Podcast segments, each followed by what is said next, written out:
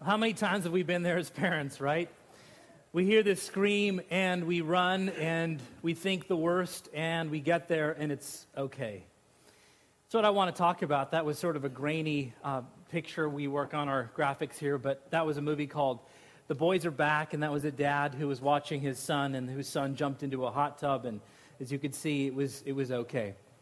We're going to talk about that in, in parenting because that's really something that happens to parents again and again and again in life. Whether it really be an infant or a teenager or a kid has moved out of the house, you get this feeling that the worst has happened. And then you hopefully get to this situation and you find nine times out of ten that, that it's okay. Now, God actually wants us to feel that it's okay all of the time, even when the worst things happen. And, and the way we do that is to, is to know that we are not the parents of our kids that God is. We're just watching Him for a little while. If you're joining us for the first time, uh, this is the Parenthood series. We're on our fourth message, our fourth message of parenthood. And we're just trying to give some tools from the Bible to people who are parents. And we know that not everybody here is a parent. About 90% of the church is a parent of some aged kids. We're not just focusing in this series on young kids, but on teenagers, on kids who've moved out. Uh, on maybe you have kids who are 40, 50, 60. Hopefully, this series will help you in, in your entire walk. By the way, uh, we want to welcome those who are listening on podcast today. I did have a guy say to me the other day, I woke up at 3 a.m. and I downloaded the podcast, and it was helpful for me are you really podcasting at 3 a.m. in the morning? We obviously are not doing, we don't come down here at 3 a.m. This is a recording, but you can download it onto your iPod or your uh, one MP3 and you can listen to it. We do want to welcome those who are listening today from Georgia and South Carolina. We pray that you feel that you are here in our worship space here on the Central Coast and that you are a part of this worship service. Today, I want to talk to parents who, whose kids are in trouble or having difficulty. And again, if you don't have kids who are in difficulty now, you, you will have kids who are in difficulty. It is just a fact of life. Uh, and we have all kinds of challenges as parents. Kids go through all kinds of things addictions, uh, drugs, and alcohol. Kids uh, go through all kinds of challenges health wise that just are huge burdens for us. Kids of divorced, divorced parents are very challenged because they sometimes feel pulled between two different extremes. Got an email this last week from a friend at our congregation, and she writes this about the challenges she's having with her teenage daughter.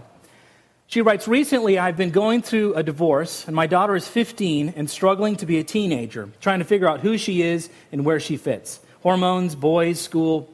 The hardest part, she said, was for me when she chose to live with her father and didn't want to speak to me anymore. She said, I tried visiting her at home, and she would just run away and slam the door. I texted her and I called her and over and over over I apologized, telling them how much, telling her how much I missed her and loved her. Nothing. My heart was broken for her and I felt so bad for the pain I had caused. It was the coldest, darkest, miserable, most miserable season of my life. Now, maybe that's not you, but as a parent, you do have those seasons in parenting. So I want to talk about that. Now, as we talk about how to work in this idea, we first have to start with the world's version of a perfect kid and God's version of a perfect kid. Now, what is the world's version of a perfect child? Uh, here's a couple of things. Number one, a straight A student from school, right? Captain of the football team, head's cheerleader. Uh, not just a captain, but on a winning football team, right? You don't want your kid to be captain of a losing football team. Always obedient and kind, right? Good looking and beautiful, successful in their lives so they can then come take care of us when we get to that age when we need to be taken care of, right? Those are some of the world's. Those are some of the world's versions of what is the perfect kid. Let me show you some of God's version of what a perfect child is. This is Moses. Moses had anger issues. He murdered somebody. He ran away from home. God found him in the middle of the wilderness and he brought him back and he led a million, million people to freedom. Here's another version of God's. Here's some more visions. Here's Jacob. Jacob stole his brother's entire inheritance. He took his entire account of his brother and he downloaded it into his bank account. And uh, God used him. He made him Israel of all people. There's Rahab. We all know that she had the world's oldest profession, right? It's not exactly what every parent wants for your kid. But she saved the Israelites through a time. She, she worked with God. God used her in wherever she was. And, and the list goes on and on. Uh, here's a picture of Joseph. He was arrogant, self centered. He was a kid who was always talking about himself, picking fights with his brother and sister. Lydia. Now, what did Lydia do? Lydia had a clothes store, but she specialized in one color, purple. She sold, it was called Purple Clothes. That was the whole store. Imagine that if your kid, what's your kid doing? Well, she's got a purple clothes store. She's doing really well. She specializes. Or, or what if you're the parent of John the Baptist? Now, that's a good one, right? What's your son doing? Well, he lives in the wilderness and he eats honey and bugs. And of course, Jesus. Just think now, we think of Jesus as God, but Jesus was also fully human. And this is a person who, who said things that made the government so mad that they actually imprisoned him and put him to death for those things. So, this is God's version of the perfect kids. So, what we want to do is just give you some encouragement today and to say that God still has his hand on your kids, even though you may not feel that he does. Let's look at our text. We're going to lift the lights a little bit during this time in the worship. If you've brought your Bibles, you can take a peek at your Bibles or it's on the screen or your programs. What we want you to hear is that God has not forgotten your kids. Let's listen for God's word. Verse 28. It says this, and we know, I love it when the Bible says no, and we know, not believe, not think, we know that in all things God works for the good for those who love him. God brings about completion for those who love him. Doesn't matter where you think your kids are going. Who have been called according to his purpose. For those God foreknew, he predestined. Now, predestination is one of the most loaded terms in the entire Bible and the least understood. And it has divided churches, and it shouldn't. I'll tell you first what predestination isn't. Predestination isn't where God has chosen people, and it doesn't matter what we do, and we should just kick back, and if you're chosen, you're great. If you're not chosen, you're not. No. It's not like this great big game of like Red Rover, Red Rover, send like your kid over. No. This is predestination. Let's say this is the beginning of time, right? Zero. That was the beginning of time. And we don't know when time will end. We do know it'll continue in some fashion, the world will end. And let's say here, this is where Jesus came on the cross and died on the cross. And say, let's say this is 2010, the year we live in right now. And we are here, say, like maybe we were born somewhere in this range or somewhere over here, maybe you've been over here. This is our little period here. And we assume that God is living in this linear time. We assume that He's just living it along day to day, day to day. But that's not true. God is actually over here in 3050. He's already there. He's also back here at like 2. And He's also way out here Time is, is not an issue for God. And guess what? He's also here and here and here and here and here and here and here and here. And so time for God is eternal. That's comforting for a parent who doesn't exactly know where he, his kid or her kid is going to go. It's comforting for us. Let's keep going. He says this in verse 31 What then shall we say in response to this? For if God is for us, who can be against us? If God is for your kid, who can be against your kid? Attention deficit disorder? Drugs? Bad boyfriends? Snotty personality disorder? No, nothing. Nothing can be against you. Verse 35 Who shall separate us from the love of God? Who shall separate your kid from the love of God? Shall trouble, hardship, persecution, addictions, famine, nakedness, prison, danger, sword? No. In all these things, we are more than conquerors through him who loved us. For I am convinced that neither death, nor life, nor angels, nor demons, nor present, nor future, nor powers, neither height, nor depth, nor anything in the creation can separate us or your kid from the love of God that is in Christ Jesus. When God has a mark on your child, it's brought to completion. It was so powerful yesterday at our Presbyterian meeting. There was a young guy named Chris Smilbrath. You've heard him preach here. He works over at Cambria Presbyterian Church. He was baptized at Hollywood Pres when he was a baby, Presbyterian Church down in Hollywood. And uh, he went through this long period, like six, seven years. He told yesterday about all kinds of ways of running away from God. Yesterday, he became a pastor in the Christian church. God had this plan, he, he marked his life. God planned Andrea Alexis Andretti's life. He had that plan, that mark. Jamie, my, my brother Jamie is here. He came on Friday to do a wonderful conference for pastors, for guys who have like their PhDs and stuff. Jamie Baird, your Jamie Baird, was here teaching a bunch of guys who were pastors, and he did a great job. And uh, he, God blessed our church to have Jamie here. But man, if you told my parents like 20 years ago that Jamie was going to be up here, he's going to be a full time student at Fuller, they would have thought you were like on something, right? I'll never forget going down to visit Jamie. He was living in Trinidad, an island in the Caribbean. And uh, he didn't have an address at that point. I just heard it was the jungle somewhere. Um, and uh, so he was in the jungle in Trinidad, and uh, they don't usually let you come to visit someone in a foreign country unless you give them an address, right? I didn't think of this until I got to Trinidad. So I'm at the customs thing, and the guy's like, you know, what is the address, man? You can't come and visit or you can't come and visit anyone if you don't know their address. It's the jungle, okay? He's in the jungle. No, no, I can't let you in. I said, Look, I'm just here to see my brother Jamie Baird. Jamie Beardman. You mean the crazy guy who plays the bagpipes? I kid you not. I kid you not. Well, come on in. He's leading a band called Celtic Invasion. He was. I don't know where your kid is right now. I mean, my life, you've heard about my story.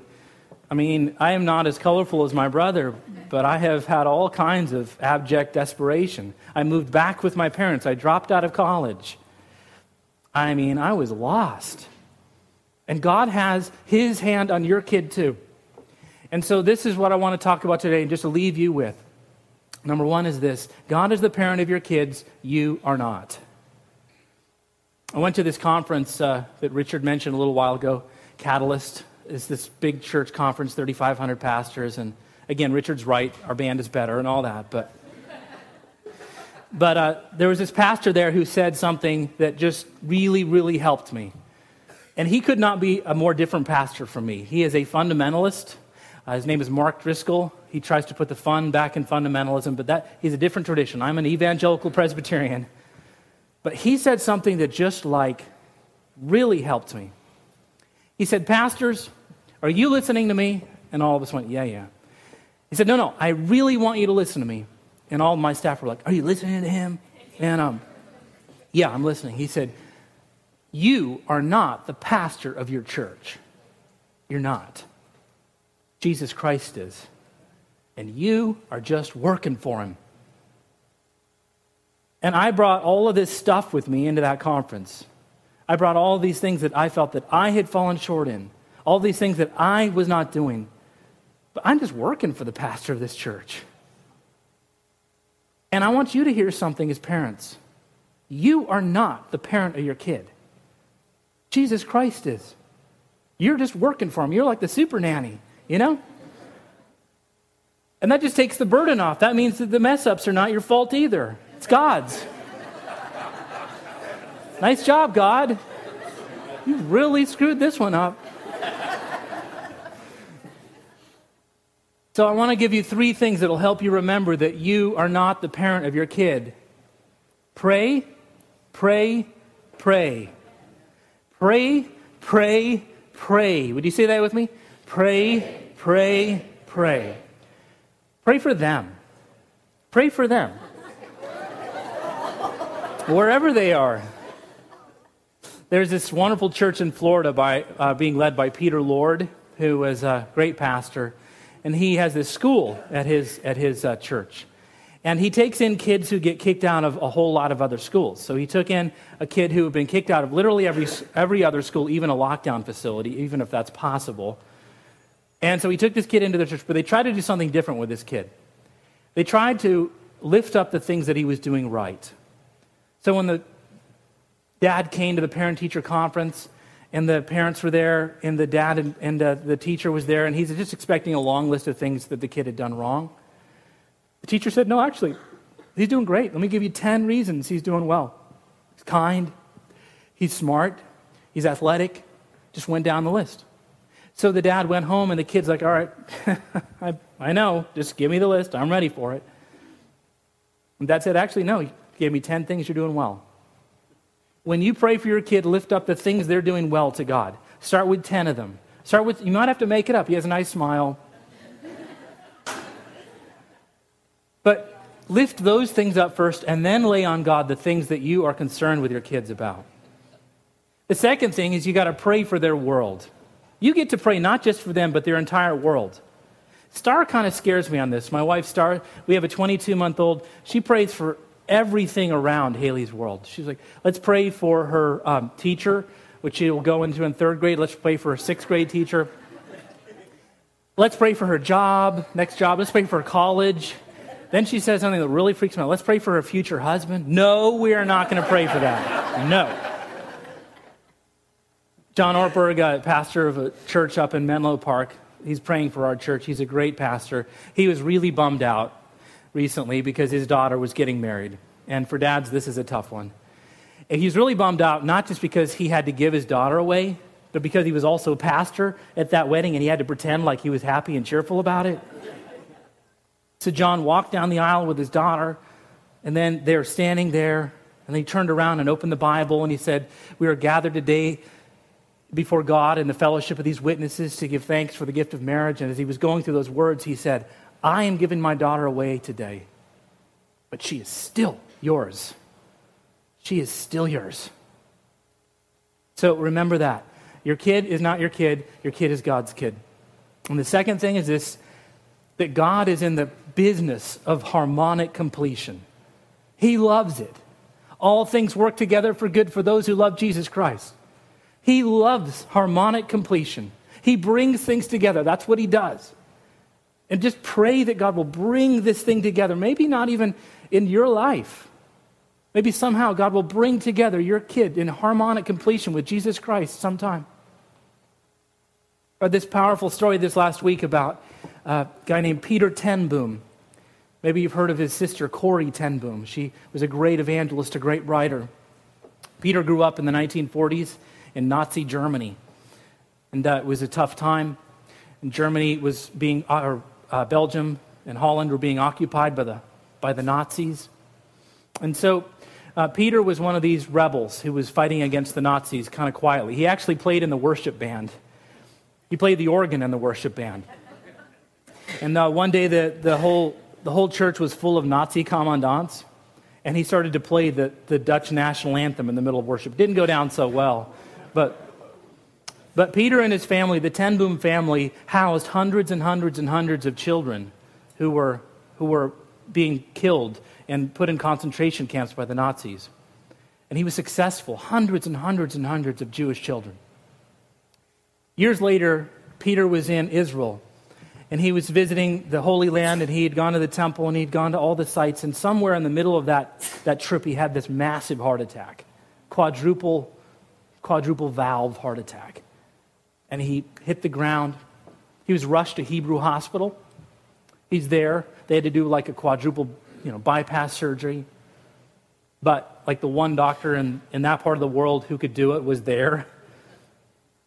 He comes to after the surgery, and the doctor's standing over him, and he's saying, Are you a part of the Ten Boom family that housed Jewish children in the 40s?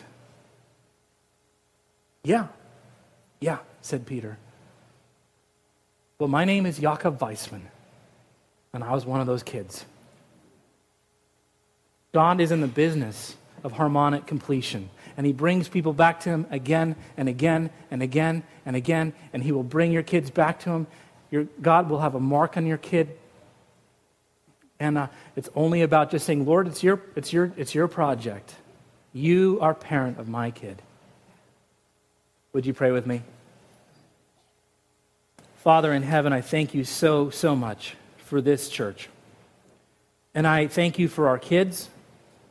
And we lift up to you the challenges that we face with them. And we admit to you that we actually don't know how this thing will all fit together. But we ask that you would speak through the power of your Spirit and that you would bring harmonic completion in their lives. We ask that you would help us to get out of the role of parent and help to know that you are the one who is guiding our kids. In Jesus' name we pray. Amen.